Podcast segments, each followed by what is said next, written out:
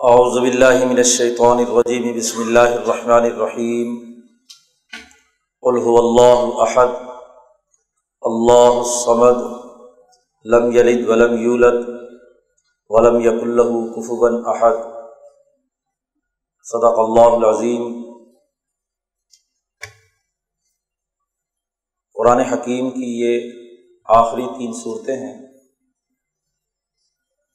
جو کتاب مقدس قرآن حکیم کے مرکزی فکر اور فلسفے کے مرکزی نقطے سے آگہی دیتی ہیں۔ یہ بات شروع میں عرض کی گئی تھی کہ قرآن کا موضوع انسانی سماج انسانی سماج کی تعمیر و تشکیل کے لیے قرآن حکیم نے صورت فاتحہ سے لے کر وداس تک اپنے افکار، نظریات، تعلیمات، سسٹم کی تشکیل کے امور، تنظیمی رویے اور دیگر سماجی تشکیل کے پہلوؤں پر سیر حاصل گفتگو کی ہے۔ یہ بات بھی شروع میں رض کی گئی تھی کہ قرآن حکیم کی ہر صورت ایک باب ہے، ایک چیپٹر ہے، جو انسانی سماج کے کسی نہ کسی ایک ذیلی پہلو کے بارے میں رہنمائی دیتا ہے۔ صورت فاتحہ قرآن حکیم کا دیباچہ اور مقدمہ ہے، جس نے کائنات سے متعلق بنیادی اثاثی امور کی نشاندہی کرتے ہوئے خدا پرستی اور انسان دوستی کے اصول واضح کیے تھے کہ جن پر قرآن حکیم اپنے نظام کی تعمیر و تشکیل کرتا ہے، اس مقدمے کے بعد پہلی سات صورتیں ہیں۔ جو قرآن حکیم کے مکمل نظام فکر و عمل کی نشاندہی کرتی ہیں۔ جن میں البقرا اور عال عمران فرد کی تعمیر شخصیت سے لے کر بین الاقوامی سطح تک معاشروں کی تشکیل کے اصول و قوانین یعنی خلافت قبرا کے نظام کی نشاندہی کرتی ہیں۔ اور مغزوب علیہم غالین اس دور کی مسق شدہ یہودیت اور عیسائیت، ان کے غلط افکار و نظریات کا رد کرتے ہوئے تحریک حنیفیت کے بنیادی اثاثی اصولوں کی وضاحت کرتی ہیں۔ پھر النساء اور المائدہ عرب معاشروں میں مظلوم اور کمزور انسانوں خاص طور پر عورتوں، یتیموں اور مسکینوں کے حقوق کے حوالے سے قرآن حکیم نے رہنمائی دی اور سماجی معاہدات کی پاسداری کے حوالے سے تعاون باہمی کے اثاثی اصولوں کی نشاندہی المائدہ میں کی۔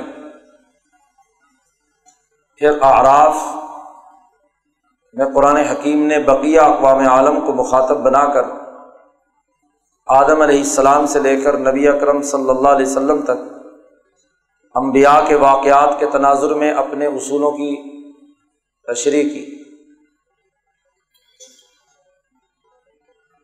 قرآن حکیم اپنے اس فکر پر جو تنظیم قائم کرتا ہے اور اس کے جو اقدامات سماج دشمن عناصر کے خلاف ہیں اس میں قومی اور بین الاقوامی انقلاب کی جس حکمت عملی کی ضرورت ہے، اس کے اصول انفال اور توبہ میں بیان کیے گئے۔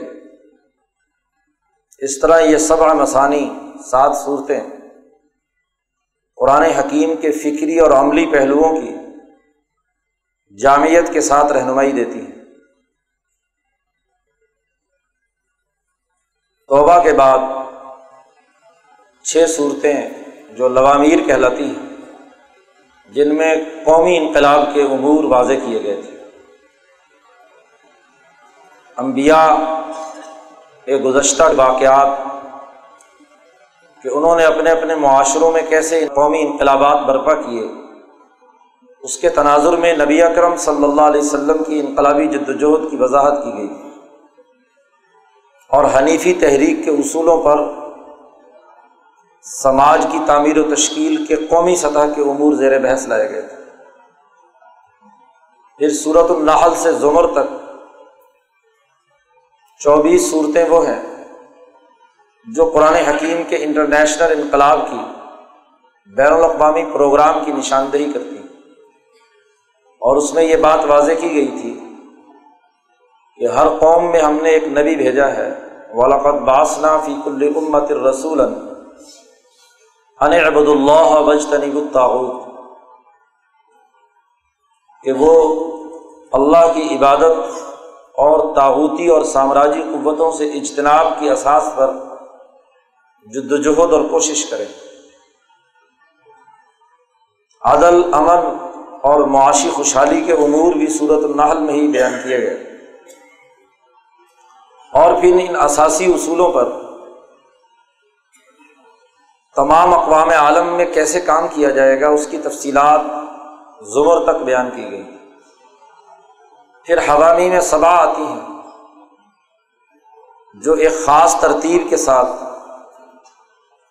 رجل مومن کی ایمانی حقیقت، ایمان کی خصوصیات، اس کے تعلیمی اثرات، اس کے سیاسی نظام، اس کے معاشی اور اقتصادی امور قومی اور بین الاقوامی انقلاب کی پیشین گوئیوں پر مشتمل صورت الحقاف تک سات صورتیں ہیں۔ صورت محمد اور الفتح میں غزبۂ بدر اور فتح مکہ کے تناظر میں، قومی اور بین الاقوامی انقلاب سے متعلقہ امور زیر بحث لائے گئے۔ اور جن آداب و ضوابط پر مسلمان معاشرے کی تشکیل ہونی ہے، اس کی تفصیلات الحجرات میں بیان کی گئی۔ پھر یہ بات بھی ذکر کی گئی تھی یہ صورت قاف سے لے کر مدثر تک کی صورتیں، قرآن حکیم کی تعلیم، جس میں خود قرآن کی حقیقت، اس کی بزرگی اور عظمت تجلی طور کے تناظر میں تجلی رب محمد کی وضاحت اور اس کے کائنات میں پھیلاؤ کی تفصیلات بیان کی گئی۔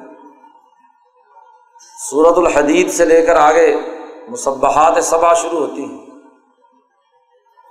جن میں انقلابی جماعت کی تشکیل کے اصول، سیاسی اقدامات، پارٹی کے داخلی نظام کے بنیادی اصول اور یہ انقلاب انسانی معاشرے میں کیا نتائج پیدا کرتا ہے، اس کی تفصیلات بیان کی گئی۔ مدثر اور مزمل میں دستور انقلاب، اس تعلیم پر رفقا انقلاب کیسے تیار کیا جائے اس کی وضاحت۔ تھی اور القیامہ سے لے کر البلد تک، قرآن نے قیامت کو عنوان بنا کر کائنات میں ایک بین الاقوامی عمل جو دنیا بھر کے تمام مذاہب میں مسلمہ ہے بنیاد بنا کر اپنے انقلاب کی وضاحت کی، تشریح کی، حنیفی تحریک کے اصولوں کی وضاحت کی۔ اور پھر وہ شمسی و سے لے کر سورت الکوثر تک، قرآن حکیم نے اپنے بنیادی فلسفے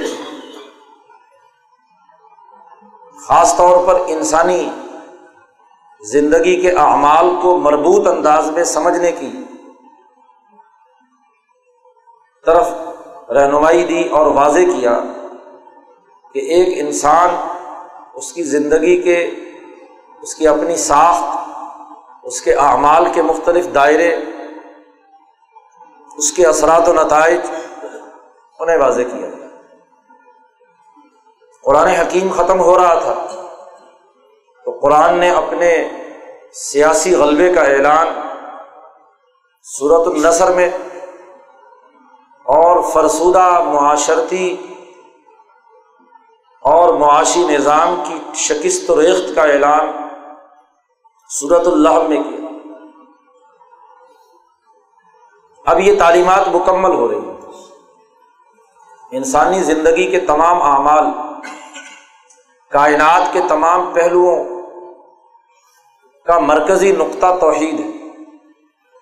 کل یہ بات عرض کی گئی تھی کہ دنیا کے ہر نظام ہے حیات میں اپنے اعمال و افکار کو مربوط بنانے کے لیے کوئی نہ کوئی مرکزی نقطہ ضرور قائم کرنا پڑتا ہے۔ اسی سے مربوط ہو کر تمام افکار، سیاسی، معاشرتی، معاشی اور اعمال منظم انداز میں سامنے آتے ہیں۔ قرآن حکیم کی جتنی تعلیمات بیان کی گئی ہیں، ان کا مرکزی نقطہ کیا ہے؟ تو آخری ان تین صورتوں میں اللہ رب العزت نے اس کی وضاحت کی۔ سب سے پہلے اس کائنات کا مرکز المراکز، ذات خدا بندی کا تعارف کرایا ہے۔ عام فہم انداز میں۔ فلسفیانہ انداز و اسلوب میں تو مولانا سندھی کہتے ہیں آیت الکرسی اور دیگر آیات ہیں جن میں بہت بلند نقطۂ نگاہ سے ذات باری تعالیٰ کا تعارف کرایا لیکن عام انسان کو دعوت دینے کے انداز و اسلوب میں، قرآن حکیم نے مختصر جملوں میں ذات خدا بندی کی مرکزی حیثیت کا تعارف اس صورت مبارکہ میں کرایا۔ صورت اخلاص قرآن حکیم کا وہ بنیادی باب ہے جو صرف اور صرف اللہ کے ساتھ مخلصانہ تعلق اس کی مرکزی حیثیت اور جامع تعارف پر مشتمل ہے۔ اور پھر قرآن محض قوانین بیان کرنے یا فلسفہ بگارنے والی کتاب نہیں ہے۔ یہ تعلیم و تربیت کی کتاب ہے۔ قرآن حکیم کا انداز تخاتب یہ ہے کہ ان آیات و مبارکہ کو پڑھ کر انسانی دل و دماغ کے اندر ایک تبدیلی پیدا ہو وہ اس کے ساتھ اپنی یگانگت، اپنی چاہت، اپنی محبت کا اظہار کرے۔ ذاتی تعلق اسے محسوس ہو۔ اس لیے ہر مخاطب سے یہ بات کہی جا رہی ہے کہ کل وہ کہے، پکارے۔ گویا کہ اس کی یہ دعا بھی ہو۔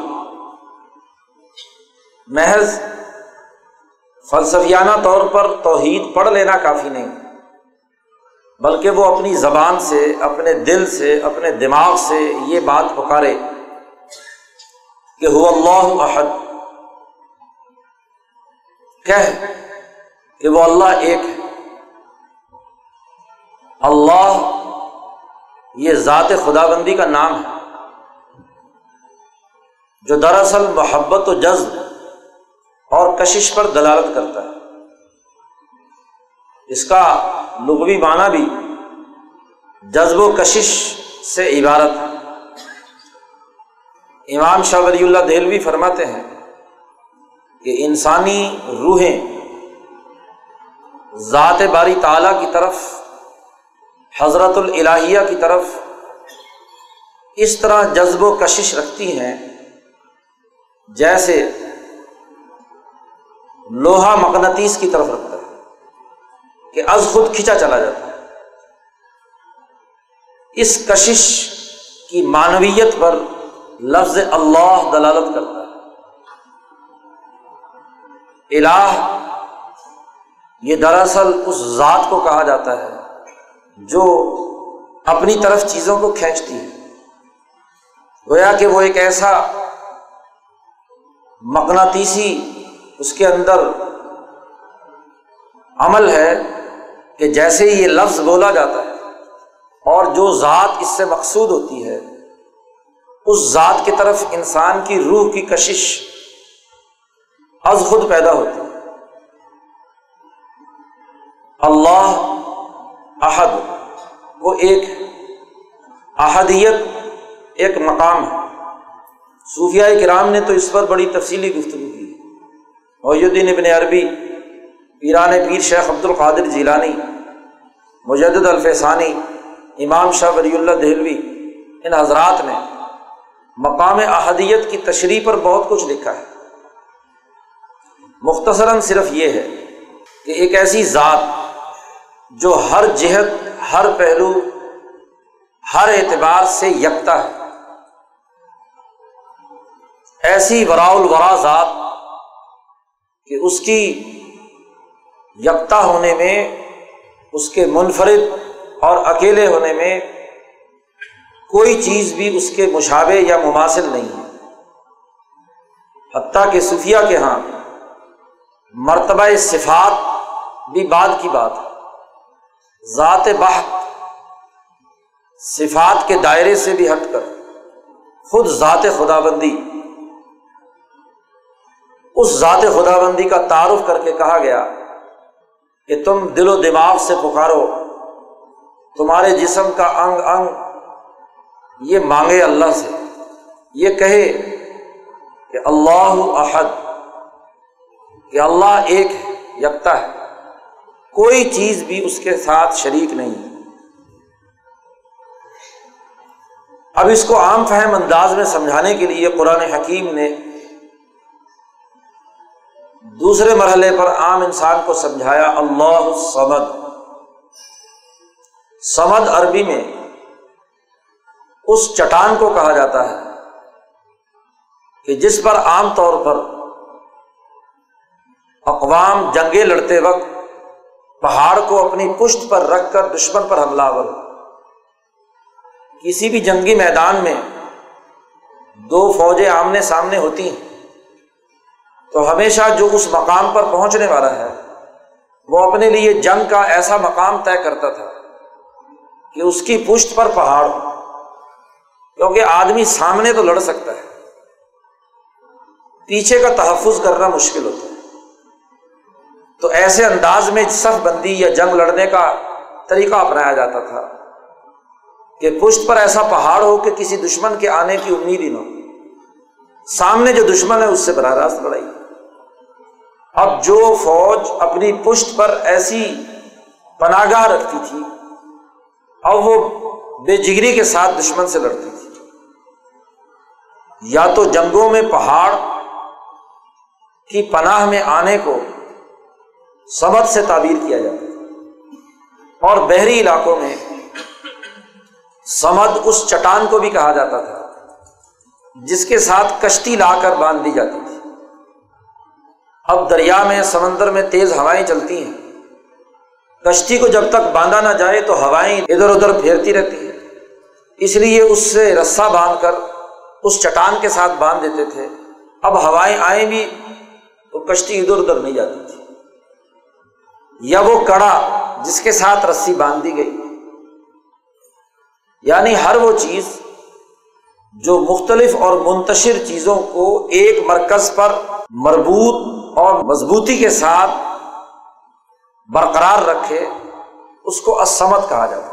ایک انسان اپنی زندگی میں یا ایک جماعت اپنی اجتماعیت میں اللہ کے ساتھ تعلق قائم کر لیتی ہے، تو گویا کہ اس کی پشت پر اللہ کا ہاتھ وہ اس کی پناہ میں آ گیا۔ اس کے ساتھ اس کی وابستگی ہو گئی۔ انسان کو جب یہ پتا ہو کہ میری پشت پر کوئی طاقتور چیز موجود ہے، تو بے خوف ہو کر لڑتا ہے، بے خوف ہو کر اقدامات کرتا ہے۔ بچے کو یہ پتا ہو کہ ماں باپ پیچھے موجود ہے تو وہ شیر ہو جاتا ہے۔ اور اگر پتا ہو کہ کوئی تحفظ دینے والا نہیں، تو خوفزدگی کی حالت میں رہتا ہے۔ تو ایک مسلمان جب اللہ کے ساتھ اپنے تعلق کا اعلان کرتا ہے تو دراصل اس کے کھونڈے کے ساتھ بند گیا گیا اب اس کے دل کی کشتی ادھر ادھر ڈوب نہیں سکتی۔ اس کے جسم کے اندر، اس کے اعمال و افکار کے اندر کسی قسم کا ہیجان نہیں پیدا ہو۔ تو اسے یہ کہا گیا کہ تم یہ دیکھو کہ اللہ بے نیاز ہے، اس بے نیاز ذات پشت پناہ ذات کے ساتھ میں نے اپنا تعلق قائم کر دیا۔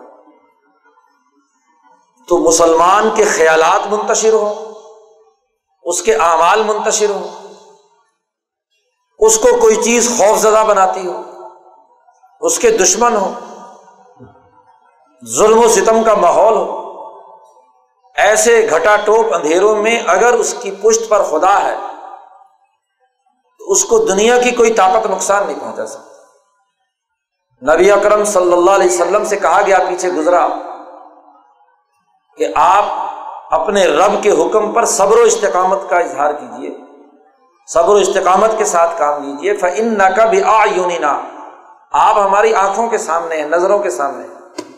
آپ کو کچھ نہیں ہوگا۔ گویا کہ اللہ نگرانی کر رہا ہے۔ ماں باپ اگر اپنی اولاد کو دیکھ رہے ہوں اور تحفظ کر رہے ہوں تو بچہ بھی کیا ہے؟ شیر ہوتا ہے۔ تو اللہ اگر دیکھ رہا ہے، اس کی نگرانی میں ہے۔ تو آدمی میں ضرورت پیدا ہوتی ہے، ہمت پیدا ہوتی ہے۔ اس کے جو منتشر خیالات ہیں وہ ختم ہو جاتے ہیں۔ دل میں سکون اور اعتماد کی کیفیت پیدا ہوتی ہے۔ تو ایک مسلمان اپنے دل و دماغ سے پکارے کہ وہ اس پشت پناہ کے ساتھ اپنا تعلق جوڑ چکا ہے۔ تیسری بات واضح کی، لم یلد ولم یولد ولم یق اللہ کف بن وہ اللہ ایسا ہے کہ نہ تو اس کی کوئی اولاد ہے، اس سے کوئی چیز پیدا نہیں ہوئی۔ دیکھو، کسی چیز کے بارے میں احتیاجات اسی حوالے سے ہوتی ہیں کہ آدمی کسی سے پیدا ہوا ہے تو ظاہر ماں باپ کا احترام، عزت ان کی محتاجگی ہوتی ہے آپ کو جوان ہونے تک پرورش کے لیے۔ اور بعد میں بھی ان کا احترام اس حوالے سے کہ آپ انہیں کی سرپرستی کی وجہ سے وجود میں آئے، پرورش پائی، نشو و نما پائی۔ تو اللہ کو ایسی کوئی احتیاطی نہیں۔ اس کی نہ تو اولاد ہے، نہ وہ خود کسی سے پیدا ہوا ہے، اور نہ اس کے برابر کی کوئی ٹکر ہے۔ انسان کے یا تو اوپر لوگ ہوتے ہیں جن کے احکامات ماننے مجبوری ہوتی ہے، یا اپنی اولاد کے ہاتھوں مجبور ہو کر کوئی احتیاط انسان کے اندر پیدا ہوتی ہے۔ یا برابر کی کوئی چوٹ ہو، طاقتور آدمی ہو، وہ پریشر ڈالتا ہے تو آپ اس کی بات مانتے ہیں۔ اللہ ایک ایسی واحد، منفرد، یکتا ذات ہے کہ نہ وہ کسی سے پیدا ہوا، نہ اس سے کوئی اولاد پیدا ہوئی۔ اور نہ اس کے برابر کی کوئی طاقت ہو تو عام فہم انداز میں اللہ کی یکتائیت، اس کے منفرد، اس کے سمت اس کے احدیت کے ہونے کی وضاحت کی گئی۔ اب ایک مسلمان کے تمام افکار و خیالات و اعمال، سیرت و کردار، سماجی تشکیل کے تمام مرحلوں میں وہ اپنے دل و دماغ کا تعلق اس منفرد ذات کے ساتھ، یکتا ذات کے ساتھ تعلق قائم کر لیتا ہے اور اسے اپنا پشت بنا بنا لیتا ہے۔ مشائق کے بارے میں آتا ہے کہ وہ مشاہدہ کرتے رہے کہ اللہ کا ہاتھ گویا کہ ان کی پشت پر وہ جب بولتے ہیں، گفتگو کرتے ہیں، ظالم کے سامنے، بڑے سے بڑے طاقتور کے سامنے انہوں نے گفتگو کی تو گویا کہ ان کی پشت پر خدا تھا۔ اللہ کی طاقت کار فرما تھی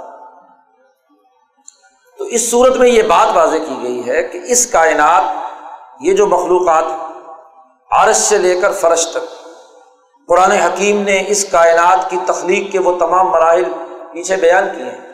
یہ سب مخلوقات ان مخلوقات کے دائروں سے عرش سے بھی اوپر ورا الورا، ایک ذات ہے۔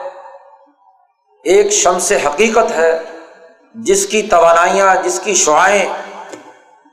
اس مخلوق کائنات ہی نہیں، ایسی کروڑوں اربوں کائناتوں پر اور لامحدود جن کا احاطہ ہماری عقل نہیں کر سکتی، ان تمام پر اس ذات کی تجلی زو فشانی کر رہی ہے۔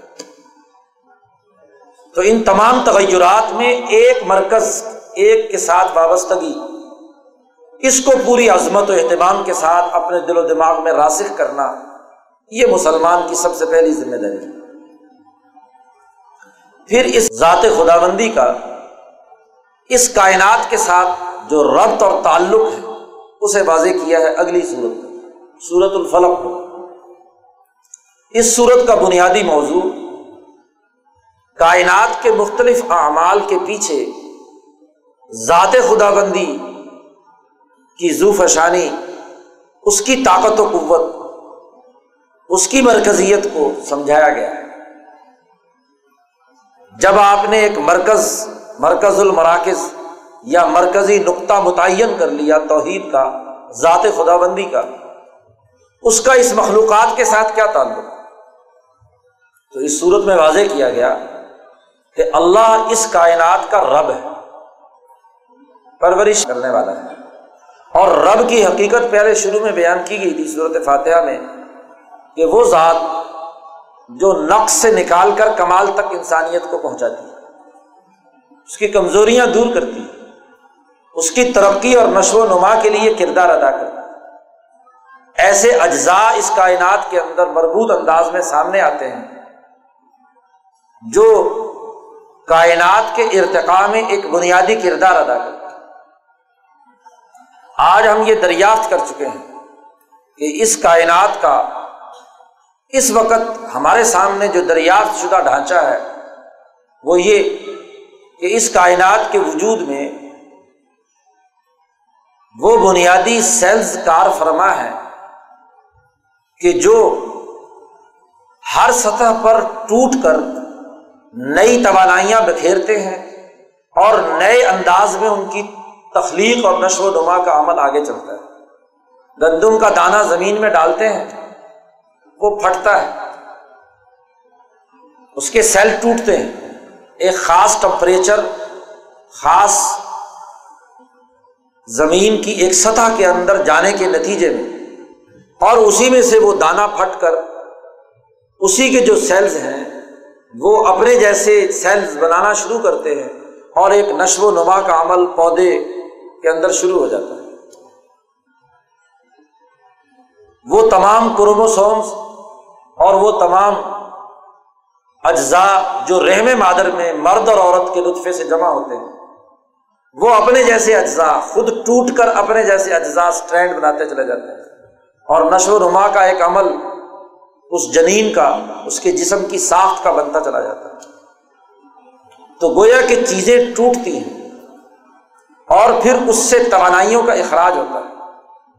چیزیں نشو و نما کے مراحل طے کرتی ہیں۔ آج ہم یہ اچھی طرح بات جان چکے کہ ہمارے جسم میں جو غذا جاتی ہے، وہ پرانے فرسودہ سیلس ختم ہو جاتے ہیں اور نئے سیلس بننا شروع ہو جاتے ہیں۔ وہ غذا تبدیل ہو جاتی ہے کنورٹ ہوتی ہے ربوبیت کے تقاضے سے نئے دائرے میں۔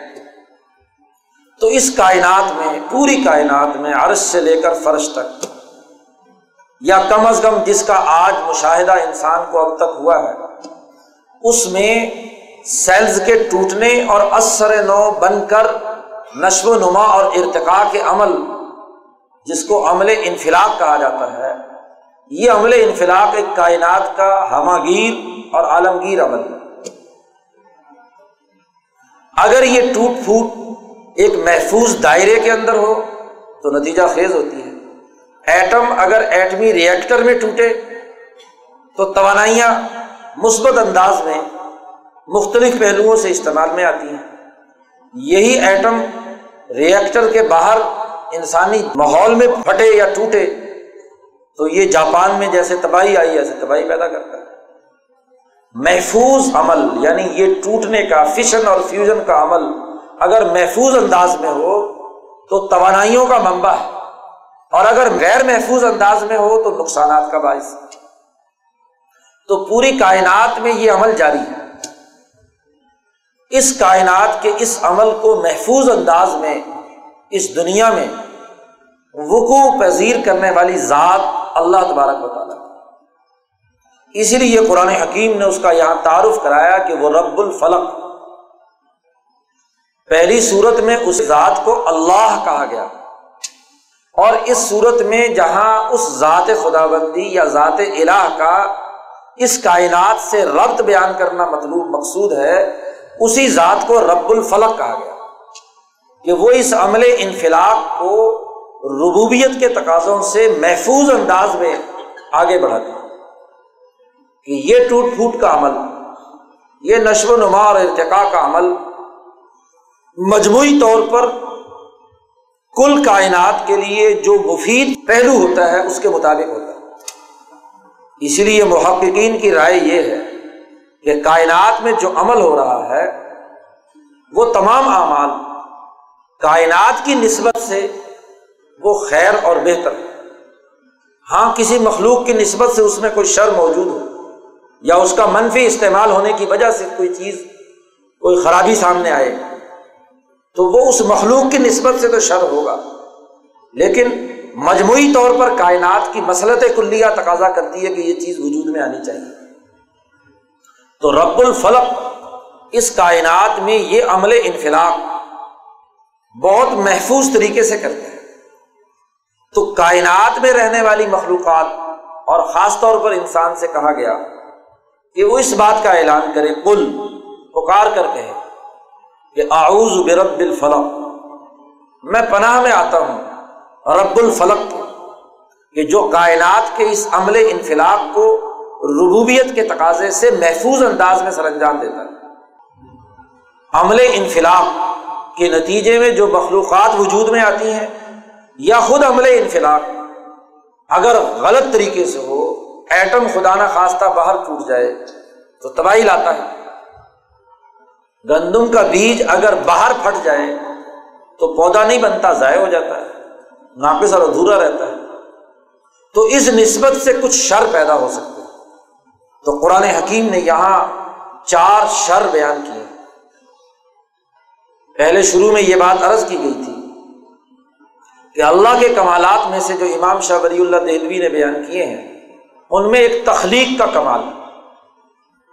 تخلیق کے ذریعے سے جو مخلوقات وجود میں لائی گئی۔ تو مخلوق تو مجموعی کائنات کے نظام کے تحت درست طور پر وجود میں لائی گئی۔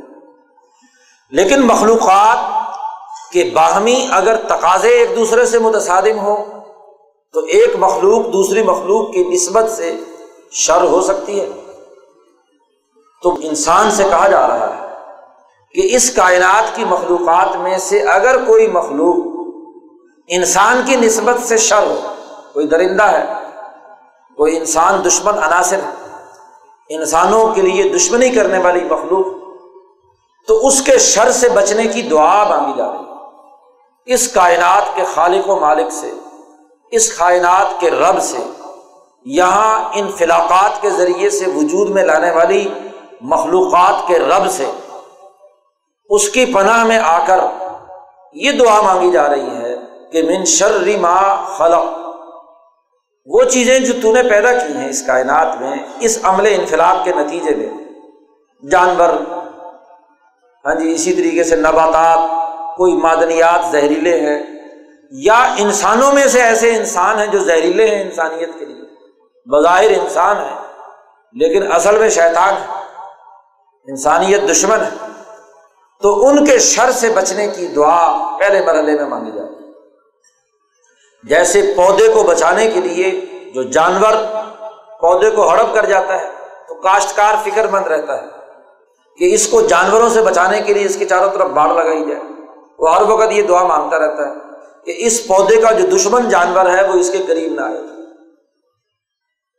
تو ایسے ہی ایک انسان کا دشمن کوئی بھی مخلوق ہو سکتی ہے، اس سے بچنے، اس کے شر سے بچنے کی دعا مانگی گئی۔ ومن شر غاسق ایزا وقت دوسرا شر وہ ہے کہ تخلیق کے وقت تو شر نہیں تھا۔ اور مخلوق بظاہر شر پیدا کرنے کے لیے بھی نہیں ہے، وہ جو دوسری مخلوق کے ساتھ نسبت رکھتی ہے۔ روشنی ہو تو ہر مخلوق اپنے اپنے دائرے میں کام کرے۔ لیکن اگر اندھیرا چھا جائے اور اندھیرے میں یہ پتہ نہ چلے کہ مخلوقات کا تضاد یا ٹکراؤ ہو رہا ہے تو من شر غاسق اذا وقب، جب سورج غروب ہو گیا، رات اور اندھیرا چھا گیا، اب ہاتھ کو ہاتھ سجائی نہیں دے رہا، تو اگر چیزوں میں تضاد پیدا ہو، انسان کا کوئی دشمن بھی نہ ہو، اندھیرے میں ویسے ہی ٹکرا جائے، ویسے ہی اس کو نقصان پہنچائے، یا اندھیرے کے وقت خود انسان دشمن چیزیں پھیل بھی جاتی ہیں کائنات کے اندر۔ تو ان تمام چیزوں کے شر سے بچنے کے لیے اللہ کی پناہ میں آنے کا اعلان کیا گیا۔ اعوذ برب الفلق۔ میں پناہ میں آتا ہوں رب الفلق۔ کائنات میں اللہ کا جو عمل ہے، وہ عمل انفلاق کا ہے۔ لہذا اس عمل انفلاق کے رب کی پناہ میں آنے کے لیے درخواست کی جا رہی ہے۔ من شر نفاثات فی العقد۔ تیسرا شر۔ خود انسانی سوسائٹی کے اندر۔ اوقد اوقدت ان کی جمع ہے۔ اور پہلے عقود یا عہود پر بحث ہوئی تھی پیچھے کہ یہ سماجی معاہدات سے عبارت ہے۔ انسانی سماج دراصل سماجی معاہدات کا مجموعہ ہے۔ فرد کا فرد سے، ایک فریق کا دوسرے فریق سے، خاندانی نظام میں اجتماعی قومی نظام میں، بین الاقوامی نظام میں معاہدات ہوتے ہیں۔ جب انسانوں میں انسانی ترقی کے معاہدات وقوع پذیر ہوں، تو ان کا بھی ایک شر ہوتا ہے کہ جسے یہ معاہدہ پسند نہیں جو سماج دشمن عناصر ہے وہ اجتماعیت کے ان معاہدوں کو توڑنے کے لیے شرارت کرتے نفا خیال پروپگنڈا کرنے والے، وہ جماعتیں یہاں معنس لایا گیا۔ پروپگنڈا کرنے والے یا والیاں ہوں، عورتیں ہوں، یا جماعتیں ہوں۔ جو معاہدات کو توڑنے کے حوالے سے مثلاً مرد اور عورت میں معاہدہ ہوا، معاہدہ نکاح، تو عورت کے دل و دماغ میں بس بسا یا خیال، پراپگنڈا ڈالنا خامند کے خلاف یا خامند کے دل میں بیوی کے خلاف کوئی شک و شبہ پیدا کرنا، تو شر ہے۔ خریدار اور فروخت کنندہ نے ایک معاہدہ کیا، خرید و فروخت کا۔ اور دونوں مطمئن ہیں، دونوں کے لیے فائدہ مند ہے اب تیسرا انسان نہیں چاہتا کہ یہ چیز خریدی جائے یا اس کو کوئی فائدہ ہو، تو وہ اس کے خلاف پراپگنڈا کرتا ہے۔ ہاں جی؟ غلط شکو کو شبہات پیدا کرتا ہے۔ اسی طریقے سے سوسائٹی کا سیاسی اور سماجی نظام، جو امن پر مبنی ہے، معاشی خوشحالی پر قائم کیا گیا ہے۔ وہاں جھوٹی جماعتیں پراپگنڈا کریں، اس کے خلاف۔ یہ جی یہ حکومت درست نہیں ہے۔ یہ نظام صحیح نہیں ہے۔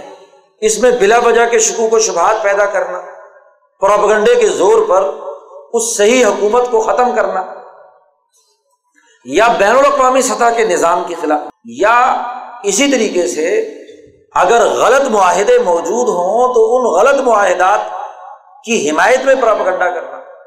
ہے سامراج کے مفاد کا سسٹم اور اس کو ثابت کرنا کہ یہ انسانیت دوستی کا ہے، بہتر ہے۔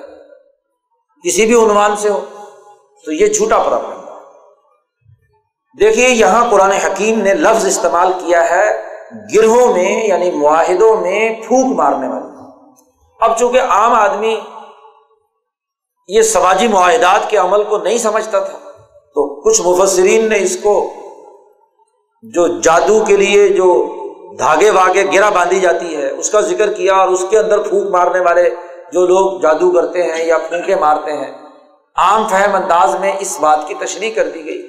لیکن یہ اس پورے لفظ کا ایک مفہوم ہے۔ یہ بھی ہو سکتا ہے کہ کوئی غلط طریقے سے جادو کر کے لوگوں کے اوپر اثر انداز ہو۔ جیسے نبی اکرم صلی اللہ علیہ وسلم پر لبید ابن اعظم یہودی نے جادو کیا، حضور کے بال کسی طریقے سے حاصل کر لیے اور ان بالوں کو ایک خاص ہاں جی کانٹوں کے اندر اور گوب کے اندر رکھ کر اس نے کچھ کیا، جس کے نتیجے میں حضور پر کچھ اثرات مرتب ہوئے۔ تو یہ بھی اس کا ایک فرد ہے، لیکن یہی صرف اس کا معنی ہو، یہ بات نہیں۔ یہ اس کا ایک فرد۔ تو معاہدات میں پروپگنڈا کرنے والے جادوگروں کی شکل میں ہوں، انسانی جماعتوں کی شکل میں ہوں، سیاسی، سماجی معاہدات کو توڑنے یا غلط نظام کی حمایت میں پروپگنڈے کرنے والے ہوں، تمام شامل ایسی سماج دشمن جماعتیں چاہے وہ صحافی ہوں خواہ وہ مذہب کے عنوان سے ہوں، یا خواہ وہ سیاست کے عنوان سے ہوں خواہ وہ معیشت کے ماہرین کے نام سے آداد و شمار کی جادوگری دکھاتے ہوں۔ ہاں جی یہ بھی تو جادوگری ہے۔ صرف جادو وہی تو نہیں ہوتا جو صرف خاص کسی طریقے سے کیا جاتا ہے، یہ اعداد و شمار کی بھی تو جادوگری ہوتی ہے۔ یہ سیاست کی بھی تو ڈرامے بازی ہوتی ہے۔ یہ معیشت کے حوالے سے، سماجی تشکیل کے حوالے سے بھی تو کیا ہے، دھوکہ دہی کی بات ہوتی ہے۔ اور آج کے دور میں تو یہ پراپگنڈا زیادہ ہے۔ جادو کا شاید اتنا اثر نہ ہو جتنا اثر اس طرح کے جھوٹے لوگ غلط پراپگنڈے کے ذریعے سے انسانی دل و دماغ میں غلط افکار و خیالات ڈال دیتے ہیں اور ان کے درمیان انتشار پیدا کرتے ہیں۔ سماجی طور پر ان کے درمیان تضادات کو ابھارتے ہیں۔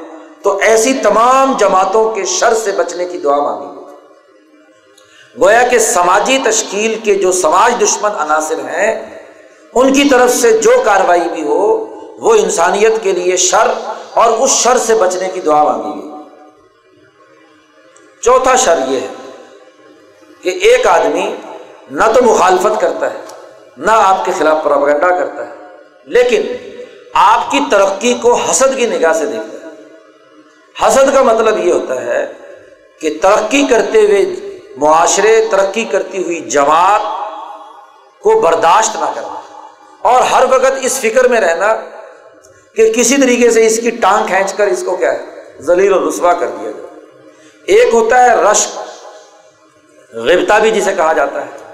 تو یہ رشک اور غبتا تو درست ہے کہ بھائی دوسرا آدمی جو ہے، اس نے ترقی کی ہے، جماعت نے ترقی کی ہے، قوم نے ترقی کی ہے۔ آپ کہتے ہیں کہ ہمیں بھی ایسی ترقی کرنے کا موقع ملے تو بڑی اچھی بات ہے، آپ بھی کریں۔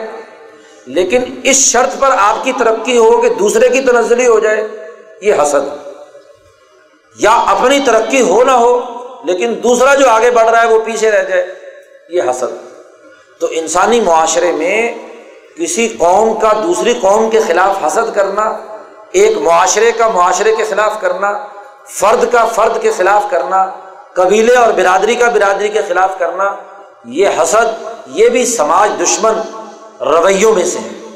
اور قرآن نے اس کے شر سے بچنے کی بات بھی کی گئی کہ من شر حاسد ازا حسد۔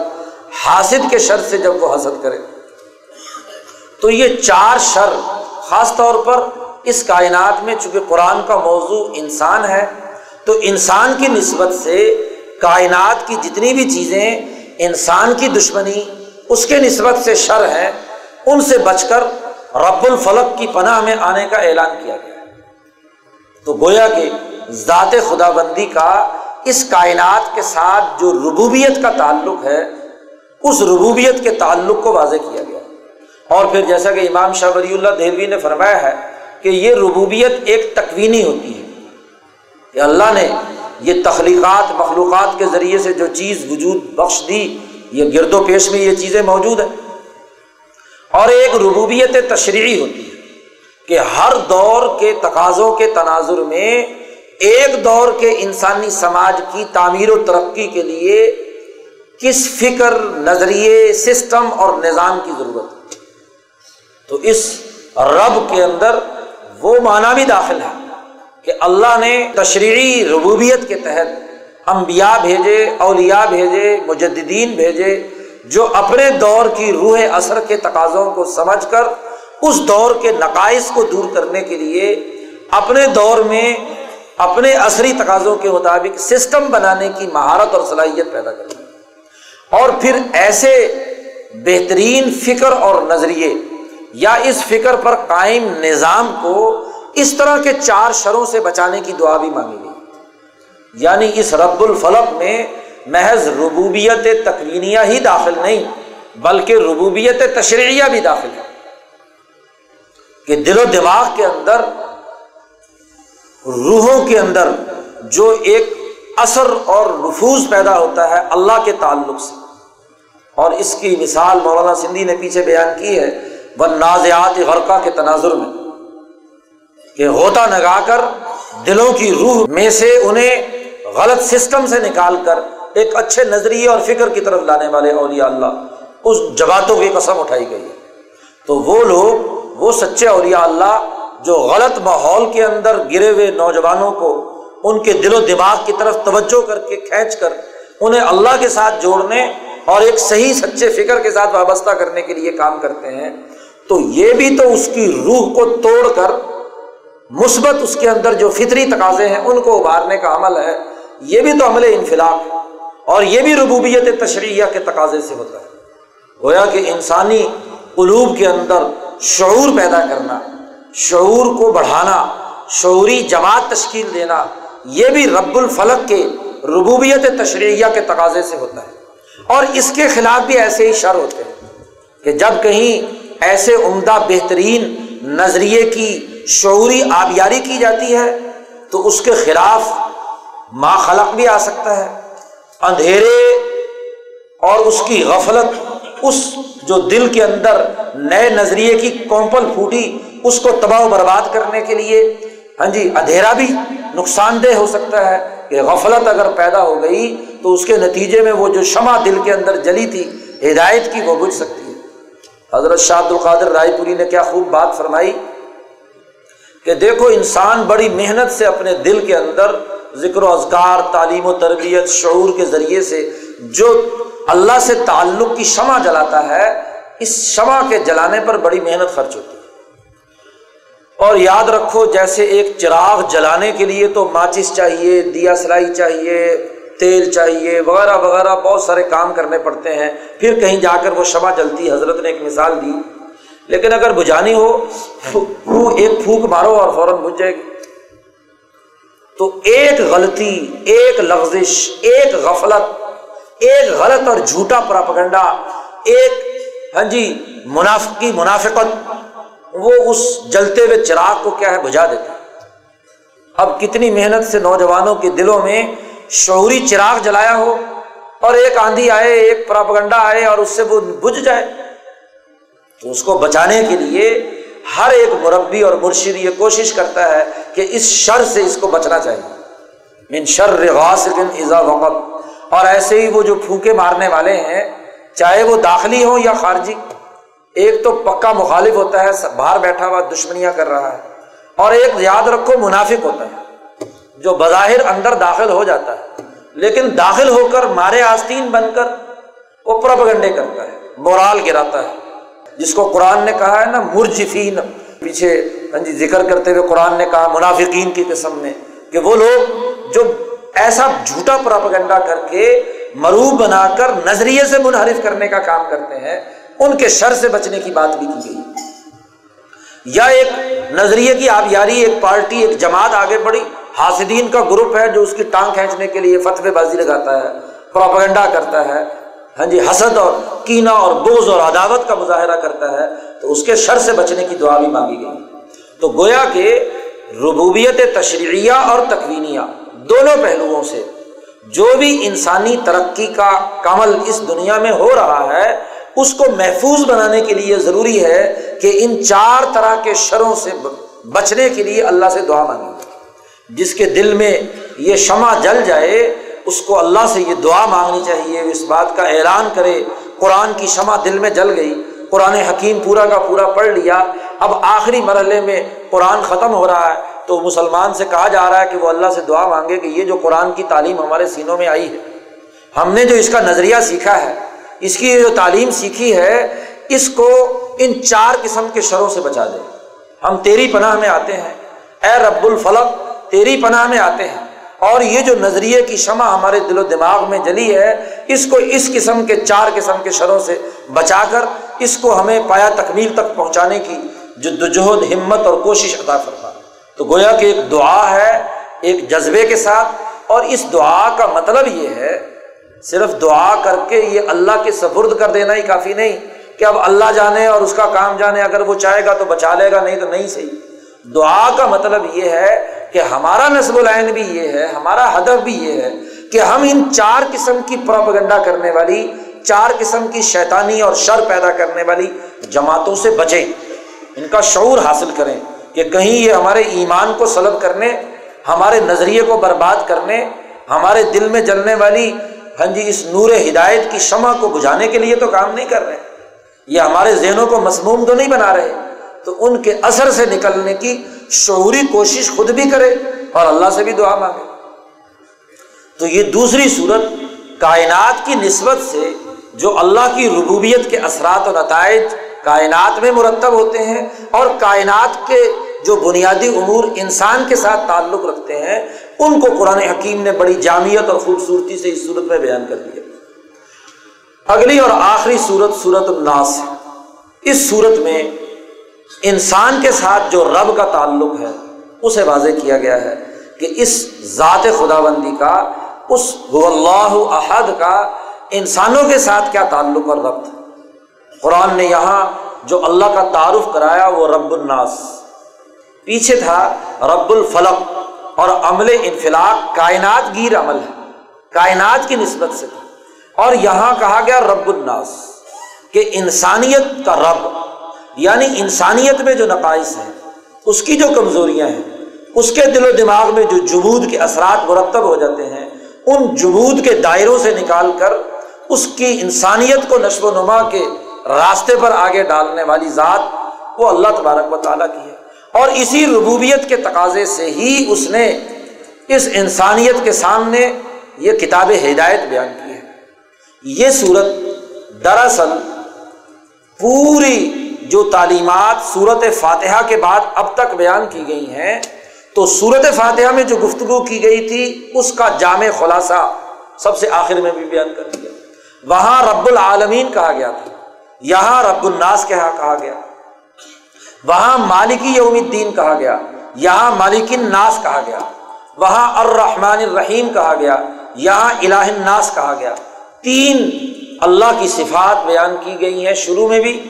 کہ رب العالمین ہے، الرحمن الرحیم ہے، مالک یوم الدین ہے، اور یہاں کہا گیا رب الناس ہے مالک الناس ہے، الہ الناس ہے۔ اور اس کی حقیقت بھی واضح کی گئی تھی کہ یہ تینوں چیزیں دراصل سماجی تشکیل کے تناظر میں بھی ہے انسانیت کی نشو و نما اور ربوبیت کے لیے اس کو وسائل معاش کی ضرورت ہے۔ تو معاشی وسائل جس سے اس کے جسم کی ساخت بنتی ہے، اس کا نسمہ وجود میں آتا ہے، اس کی جسمانی تقاضے پورے ہوتے ہیں، اس کے گرد و پیش کے ماحول کی چیزیں ہاں جی نشو و نما پاتی ہیں، وہ ربوبیت کے تقاضے سے آتی اور رب الناس کہہ کر اس کی پناہ میں آنے کا اعلان کر کے اس حقیقت کی وضاحت کر دی کہ اس اللہ کے علاوہ کوئی اور اگر رب ہونے کا دعوے دار ہے، تو ہم اس رب کو رب نہیں مانتے۔ فرعون نے بھی تو کہا تھا، انا ربکم الاعلی میں تمہارا بہت بڑا رب ہوں کہ میں تمہاری معاشی ضروریات کی کفالت کے لیے تمہیں کھانے پینے کو چیزیں دیتا ہوں۔ بڑا سرمایہ دار بھی یہی کہتا ہے، بڑا جاگیردار بھی کہتا ہے۔ حکمران جو حکومت ہی کے ٹیکس کے پیسے، عوام ہی کے ٹیکس کے پیسے عوام پر خرچ کرتے ہیں، حکمران کہتے ہیں جی میں نے فلاں چیز دی، میں نے فلاں چیز دی، میں نے، میں ہی رب الرباب بن گیا تو یہاں مسلمان سے کہا گیا کہ یہ جو خود ساختہ رب بنے ہوئے ہیں، ان تمام کی ربوبیت کو چیلنج کر کے اللہ رب العزت کی ربوبیت کے ساتھ اپنا تعلق قائم کرے کہ اصل میں رب الناس جو ہے، وہ اللہ تبارک و تعالیٰ ہے۔ تو اس کے معاشی فکر میں وہ آزاد ہو گیا۔ وہ اپنے برادری یا قبیلے کے چودھری یا اپنے علاقے کے سردار یا اپنے حکمران طبقے کا محتاج نہیں رہا۔ اس نے ان تمام سے تعلق منقطع کر کے اپنے تعلق کو اللہ کے ساتھ جوڑنے کا اعلان کر دیا۔ اور اس نے ربوبیت کے تقاضے سے اس کی تمام معاشی کفالت بھی کی، اس کی روح کی تعلیم و تربیت اور ترقی کے لیے انبیاء علیہ السلام کا سلسلہ بھی قائم کیا تشریحی نقطۂ نگاہ سے۔ ہر دور کے مجددین آئے جو اس کی تکمیل کے لیے اس کے سامنے ایک نظریہ رکھتے ہیں۔ وہ مالک الناس ہے تو مالک الناس کا اعلان کر کے واضح طور پر کہہ دیا گیا کہ اللہ کے مقابلے میں کوئی بادشاہ بادشاہ نہیں، کوئی ملک ملک نہیں۔ یہ خود ساختہ ملک ہے۔ یہ تو ایسے ملک ہیں جو تاحود کے کیے ہوئے فیصلے کے مطابق فیصلے کرتے ہیں۔ دنیا بھر میں تو بادشاہتیں ختم ہو رہی ہیں۔ اور یہاں مسلمانوں میں جہاں بادشاہت نہیں تھی، آج مسلمان بادشاہ تخلیق کیے جا رہے ہیں تاکہ وہ بادشاہ اللہ کی ماننے کے بجائے اللہ کے گھر میں بیٹھ کر سامراج کی بات مانے۔ تو ان بادشاہوں کو مانا جائے گا۔ نہیں، ان بادشاہوں کے مقابلے پر اصل ملک الاملاک اور تمام کائنات کا شہنشاہ مطلق وہ ملک الناس، تمام انسانیت کا بادشاہ اور شہنشاہ اور حکمران وہ اللہ کی ذات ہے۔ تو گویا کہ سیاسی فکر واضح کر دیا کہ سیاست میں کسی عامر، کسی بادشاہ، چاہے سارے کے سارے بادشاہ اور سدور مل کر کوئی سامراجی فیصلہ کریں اس فیصلے کو بھی تسلیم نہیں کرنا۔ اصل جو فیصلہ ہے وہ خدا کا ہے۔ اور خدا نے جو فیصلہ کیا ہے فہ کم بین الناس بالحق۔ وہ عدل و انصاف کا فیصلہ ہے۔ اس نے جو حکم دیا ہے، وہ امیر تو دلا بین اس نے جو حکم دیا ہے، وہ ان اللہ یا امر و بلادل احسان تو اس ملک الناس کی ملوکیت کو تسلیم کرنا، اس کی بادشاہت کو ماننا اور اس کی بادشاہت کا تقاضا یہ ہے کہ انسانوں کے درمیان جو نظام قائم ہوگا، وہ انسانوں کی برابری، ان کی جمہوری تقاضوں، ان کے اجتماعی تقاضوں کے تناظر میں ان کی مشاورت سے قائم ہوگا۔ امرحم شورا بین اس میں آمریت اور جبر کی کوئی شکل نہیں ہوگی۔ تو گویا کہ سیاسی نظریہ واضح کر دیا۔ اور الہ الناس، جذب و کشش کا مرکز ہے الہ۔ گویا کہ فلسفہ اور فکر واضح کر دیا۔ کہ اس مسلمان کا مرکزی فکر اور فلسفہ یہ کہ اس کا جذب و کشش کا تعلق انسانیت کے الہ کے ساتھ اللہ کے ساتھ ہونا چاہیے۔ تو سوسائٹی کی تشکیل کی تین ہی چیزیں تھیں کہ بنیادی فکر اور نظریہ کیا ہے، وہ الہ الناس میں واضح کر دیا۔ بنیادی سیاسی نظریہ کیا ہے، وہ ملک الناس میں واضح کر دیا۔ اور بنیادی معاشی نظریہ کیا ہے، وہ رب الناس میں واضح کر دیا۔ تو سماجی تشکیل کے تینوں امور آخری صورت میں قرآن حکیم نے جامعت کے ساتھ بیان کر دیے۔ گویا کہ قرآن کا جو موضوع انسانی سماج کی تشکیل سے متعلق تھا، آخری صورت میں اس موضوع سے متعلق بنیادی امور قرآن حکیم نے بیان کر کے کہا، اس رب کی ہم پناہ میں آتے ہیں۔ اور یہاں بھی کہا کل کہہ دو، اپنے دل و دماغ سے، اپنے جسم کے انگ انگ سے، اپنی روح سے، کی گہرائیوں سے کہ ہم پناہ میں آتے ہیں۔ اس رب کے جو رب الناس ہے، اس بادشاہ کے جو ملک الناس ہے، اس الہ کے جو الہ الناس۔ پناہ میں آ کر سماجی تشکیل کے تین پہلو واضح کر دیے اور یہ مثبت ہے۔ اب ان پہلوؤں کے بارے میں اگر کوئی پراپگنڈا ہو، کوئی وسوسہ ڈالا جائے، تو یہ خیالات کو منتشر کرتا ہے۔ آدمی کی کامیابی یہ ہے کہ وہ کوئی بھی نظریہ قائم کرنے سے پہلے خوب سوچ بچار کرے۔ اور جب سوچ بچار کے ذریعے سے پتہ چل گیا کہ صحیح اور حق بات یہ ہے، پھر اس پر صبر و استقامت کے ساتھ ڈٹ جائے۔ اس کے خلاف کوئی وسوسہ، کوئی شک و شبہ اس کو اپنے دل میں راستہ نہیں دینا چاہیے۔ خیالات کو بدلنے، ارادوں اور عزائم کے بدلنے کے پیچھے وسوسہ کار فرما ہوتا ہے۔ وسوسے پر پیچھے گفتگو ہوئی تھی کہ وسوسہ وہ خیال ہے جو آپ کے دماغ میں پہلی مرتبہ آتا ہے۔ اور جب یہ خیالات جمع ہوتے ہیں تو خیالات کے مجموعے سے ارادہ وجود میں آتا ہے۔ اور ارادے کے مجموعے اور اس کی پختگی سے عمل وجود میں آتا ہے۔ تو عمل کا مرکز اور منبع خیال ہے۔ خیال اچھا ہے تو ارادہ بھی اچھا ہوگا۔ اور ارادہ اچھا ہوگا تو عمل بھی اچھا ہوگا۔ اور اگر خیال برا ہے تو ارادہ بھی برا ہوگا اور عمل بھی برا ہوگا۔ تو اب خیالات کو پاکیزہ رکھنا، خیالات کو مضبوط رکھنا یہ لازمی اور ضروری ہے۔ اب ہوتا کیا ہے کہ جب ایک فرد اس کا سیاسی، سماجی، معاشی نظریہ اس صورت کے تناظر میں اس خدا کے ساتھ تعلق کے حوالے سے قائم ہو گیا تو اس کے خلاف جو وسوسہ ڈالنے والے ہیں پھر ایک تو وسوسہ ڈالنے والا ہے سامنے، جو پراپگنڈا کر رہا ہے، آپ کو نظر آ رہا ہے کہ یہ آدمی پراپگنڈا کر رہا ہے، جس کا ذکر پچھلی صورت میں آیا اور ایک وہ ہے جو سامنے نہیں آ رہا، ایسا خناس ہے جو چھپ کر بار کرتا ہے۔ عربی میں خناس اس کو کہتے ہیں کہ جو چھپ کر بار کرتا ہے، سامنے آتا نہیں، لیکن شگو و شبہات اس انداز میں گفتگو کرتا ہے، ادھر ادھر سے لوگوں کے ذریعے سے پیغامات بھیجتا ہے کہ وہ پورا ماسٹر مائنڈ ہوتا ہے، وہ پیچھے بیٹھا ہوا لوگوں سے کام لے کر پراپگنڈے کو آگے پھیلاتا ہے۔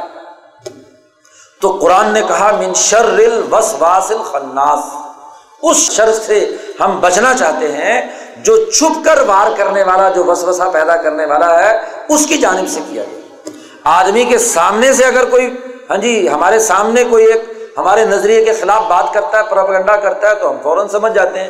اور اس کا جواب دے لیتے ہیں کسی درجے میں۔ لیکن ایک آدمی ایسے طریقے سے مکر و فریب کا جال بچھاتا ہے، چھپ کر وار کرتا ہے کہ اس کا وار روکنا مشکل ہو جاتا ہے، بسا اوقات سمجھنا مشکل ہوتا ہے۔ تو مسلمان کو عقل و شعور کی دعوت دی گئی کہ وہ اللہ کی پناہ میں آ کر ہر اس وسواس الخناس جو چھپ کر وسوسے ڈالنے والا ہے، اس کے شر سے بچنے کی دعا مانگو۔ کون ہے وہ؟ یوسو فی صدور الناس۔ وہ جو انسانوں کے دلوں میں وسوسہ ڈالتا ہے۔ دلوں میں وسوسہ ڈالا جاتا ہے، خیال ڈالا جاتا ہے۔ برے خیالات۔ اب سیاسی نظریہ تمام انسانیت کا بلا تفریق رنگ، نسل، مذہب، امن کا ہے۔ تو کچھ وسوسہ ڈالنے والے آ کر کہیں کہ نہیں نہیں۔ ہاں جی سیاسی نظام تو اسلام کا آمریت کا ہے، شخصی آمریت اور ثوابدید کا ہے۔ اس میں تو امن شمن کی کوئی بات نہیں۔ وہاں تو ہاتھ کاٹنے ہیں اور وہاں تو طاقت کا اظہار کرنا ہے، وہاں تو گردنیں اڑانی ہے چاہے کوئی کلمہ بھی پڑھ رہا ہو، ذبح کرنے والا بھی کلمہ پڑھ رہا ہو اور ذبح ہونے والا بھی کلمہ پڑھ رہا ہو۔ تو یہ غلط قسم کے اگر کوئی وسوسے ڈالتا ہے اور چھپ کر وسوسے ڈالتا ہے یعنی نام اسلام کا استعمال کرتا ہے اور کام شیطان کا اور ہاں جی تہوتی قوتوں کا کرتا ہے، تو ایسے وسوسہ ڈالنے والے کے شر سے بچنا ہے۔ اور پھر اللہ نے یہ بھی کہہ دیا، من الجنتی بنناس وہ وسوسہ کرنے والا، پیدا کرنے والا، چھپ کر بار کرنے والا جنات میں سے کوئی شیطان ہے؟ ابلیس کی ضروریت ہے ابلیس کے بارے میں قرآن نے کہا نا کہا من الجن، کہ وہ جنات میں سے تھا۔ تو وہ ابلیس، اس نے اپنے کوئی شتومڑے پیدا کیے ہوئے ہیں۔ ہاں جی شیاطین الجن۔ تو وہ وسوسے ڈالیں، خیالات پر اثر انداز ہو اور بنناس یا انسانوں میں سے ہوں۔ قرآن نے شیاطین الانسی والجن، وہ انسان جو ان شیاطین کے زیر اثر ہوتے ہیں یا اپنے ہی ظلم و جبر اور تکبر کی بنیاد پر سوسائٹی کو یرغمال بناتے ہیں، تو ہر قسم کے تعوت شیطانی تعوتی قوتوں خواہ وہ انسان ہو یا جنات میں سے، جو چھپ کر وار کر کے قرآن کے بتلائے ہوئے یا اللہ تبارک و تعالیٰ کی ربوبیت، ملوکیت اور الوحیت کے تقاضوں سے جو سیاسی، معاشی، سماجی اور فکری رہنمائی سامنے آئی ہے اس میں جو بھی شکوک و شبہات پیدا کریں، وسوسہ ڈالیں، چھپ کر وار کریں، اے اللہ ایسے لوگوں کے شر سے ہمیں بچا اور اپنی پناہ میں لے لے۔ چونکہ قرآن مکمل ہو رہا ہے اور قرآن نے جو تعلیمات سماجی تشکیل کی دی ہیں، تینوں پہلوؤں کے حوالے سے وہ مکمل ہو رہی ہیں۔ اب اس جو رور ہدایت کا چراغ ہمارے سینوں میں جلا ہے، اس کو بچانے کے لیے، اس کی حفاظت کے لیے اللہ سے دعا مانگی جا رہی ہے کہ ہر قسم کی وسوسہ ڈالنے والی شر پسند جماعت سے ہمیں بچا۔ گویا کہ ایسی شر پسند جماعتوں کا شعور پیدا کرنا بھی ضروری ہے کہ کون ہے وسواس الخناس؟ خاص طور پر اس زمانے میں جہاں میڈیا کا پراپگنڈا، یہاں جھوٹے جماعتیں ہاں جی بظاہر خوشنما عنوان سے ہاں جی اسلام کے عنوان سے، جمہوریت کے عنوان سے، انسانیت کے عنوان سے، حقوق انسانی کے علمبردار بن کر انسانی معاشروں کو توڑا بورا بنانے والے تباہ و برباد کرنے والے، بارود برسانے والے، تباہی بربادی اتارنے والے، ایسے شیاطین کے خلاف واضح شعور رکھنے کی بات قرآن نے اپنی آخری صورت میں بھی بیان کی۔ کہ جاتے جاتے اس کے دماغ میں یہ بات راسخ ہو جائے کہ ایسے سماج دشمن عناصر کے خلاف اس کی شعوری جدوجہد بہت اونچے درجے کی ہونی چاہیے۔ گویا کہ ایک مسلمان اپنے پیش نظر اس بات کو رکھے کہ جو نظریہ قرآن کا ہم نے سیکھ لیا، اس پر صبر و استقامت کے ساتھ آگے بڑھنا ہے۔ اور ہر اس طاقت و قوت، ہر اس پارٹی اور جماعت، ہر اس قوم اور نسل، ہر اس انسان، دشمن، طاقت و قوت کے مقابلے میں مزاحمت کرنی ہے، اس کے شر سے بچنے کے لیے جد وجہد اور کوشش کرنی ہے، شعوری جد وجہد اور کوشش کرنی ہے، جو انسانیت دشمنی کا کردار ادا کرے اس طرح قرآن حکیم نے اول سے آخر تک سماجی تشکیل کے جو بنیادی اثاثی امور تھے، ان کی رہنمائی بھی دی، ان کو سوسائٹی میں قائم کرنے کے لیے جس طرح کے نظم و ضبط ڈسپلن اور تنظیمی طاقت کی ضرورت ہے، اس کی وضاحت بھی کی۔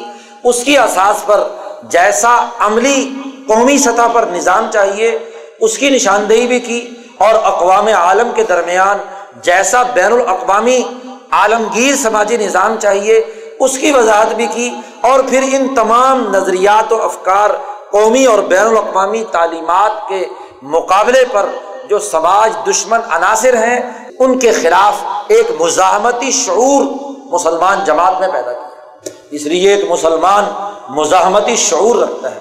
وہ ایسا سیدھا سادہ نہیں ہوتا کہ دھوکہ کھا جائے، وہ پراپگنڈے کا شکار ہو جائے، وسواس الخناس اس کو یرغمال بنا کر لے جائے، اس کی عقل و شعور آگے بڑھتی ہے اسی کو نبی اکرم صلی اللہ علیہ وسلم نے کہا کہ ایک مسلمان ایک سوراخ سے دو بار نہیں ڈسا جاتا۔ اس کی عقل و شعور اور فہم و بصیرت، اس کے اندر یہ صلاحیت پیدا کرتی ہے کہ وہ اپنے دشمن کو دشمن کے طور پر پہچانتا ہے اور اس کے ساتھ نہ دوستی کرتا ہے، بلکہ اس کے خلاف مزاحمت کرتا ہے، اس دشمن کے مقابلے پر جدوجہد اور کوشش کرتا ہے۔ آج اس زوال کے زمانے میں اس کی سب سے زیادہ ضرورت ہے۔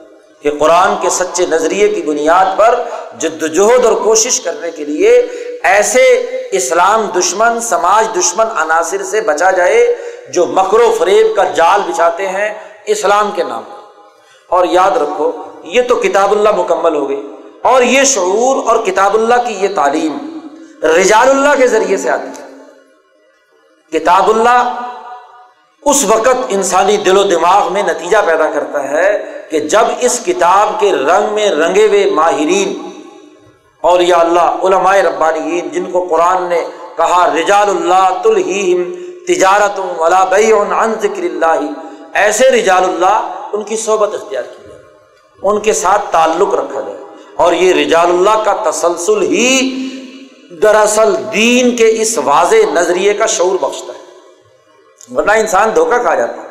آج قرآن حکیم کی تفسیر بیان کرنے والے بڑے پروفیسر، بڑے علامے، بڑے ڈاکٹر، بڑے بڑے لوگ یہاں پر موجود ہیں، لیکن اس کے اثرات الطائج کیوں مرتب نہیں ہوتے؟ ایک تو تاریخی تسلسل نہیں، وہ دل و دماغ کی تربیت نہیں، اولیاء اللہ سے وہ نسبت اور تعلق نہیں کہ جس کے نتیجے میں وہ رنگ دل و دماغ پر مرتب ہو وہ اجتماعیت بیدار ہو، وہ قرآن جو انسانی معاشرے کے اندر ایک زندہ معاشرہ تشکیل دینے کا شعوری جذبہ بیدار کرے، وہ سامنے نہیں آتا۔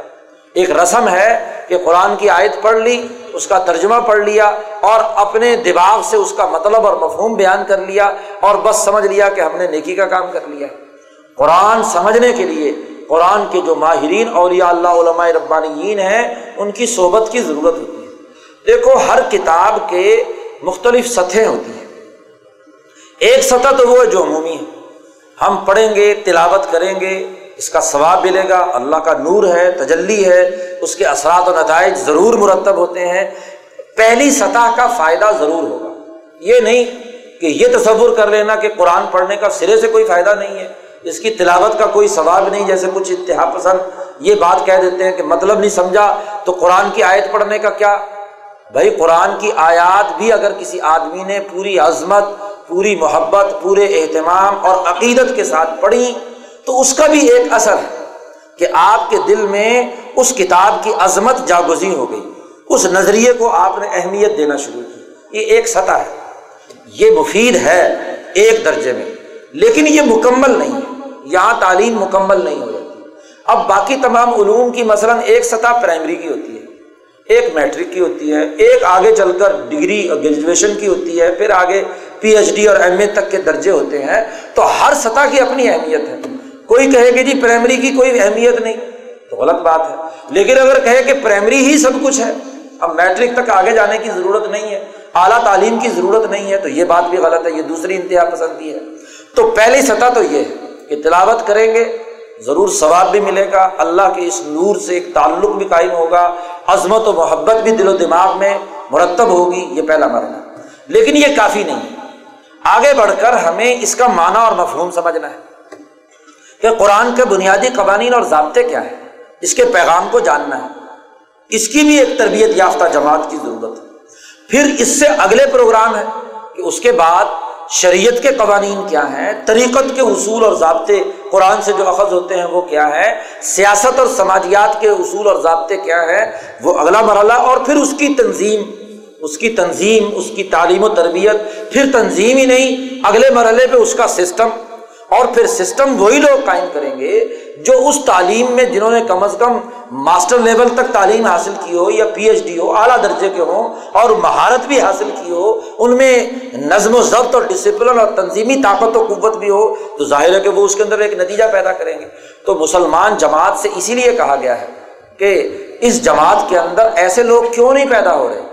ایک جماعت ایسی ضرور ہونی چاہیے کہ جو لیے فی الدین جو دین میں تفقع اور بصیرت حاصل کرے دین کا شعور حاصل کرے، دین کے اندر وہ درک حاصل کرے جس کے ذریعے سے اس کی زندگی کے اندر تبدیلی آ جائے، وہ اس شعور کی بنیاد پر معاشرے کے اندر ایک کردار ادا کرے۔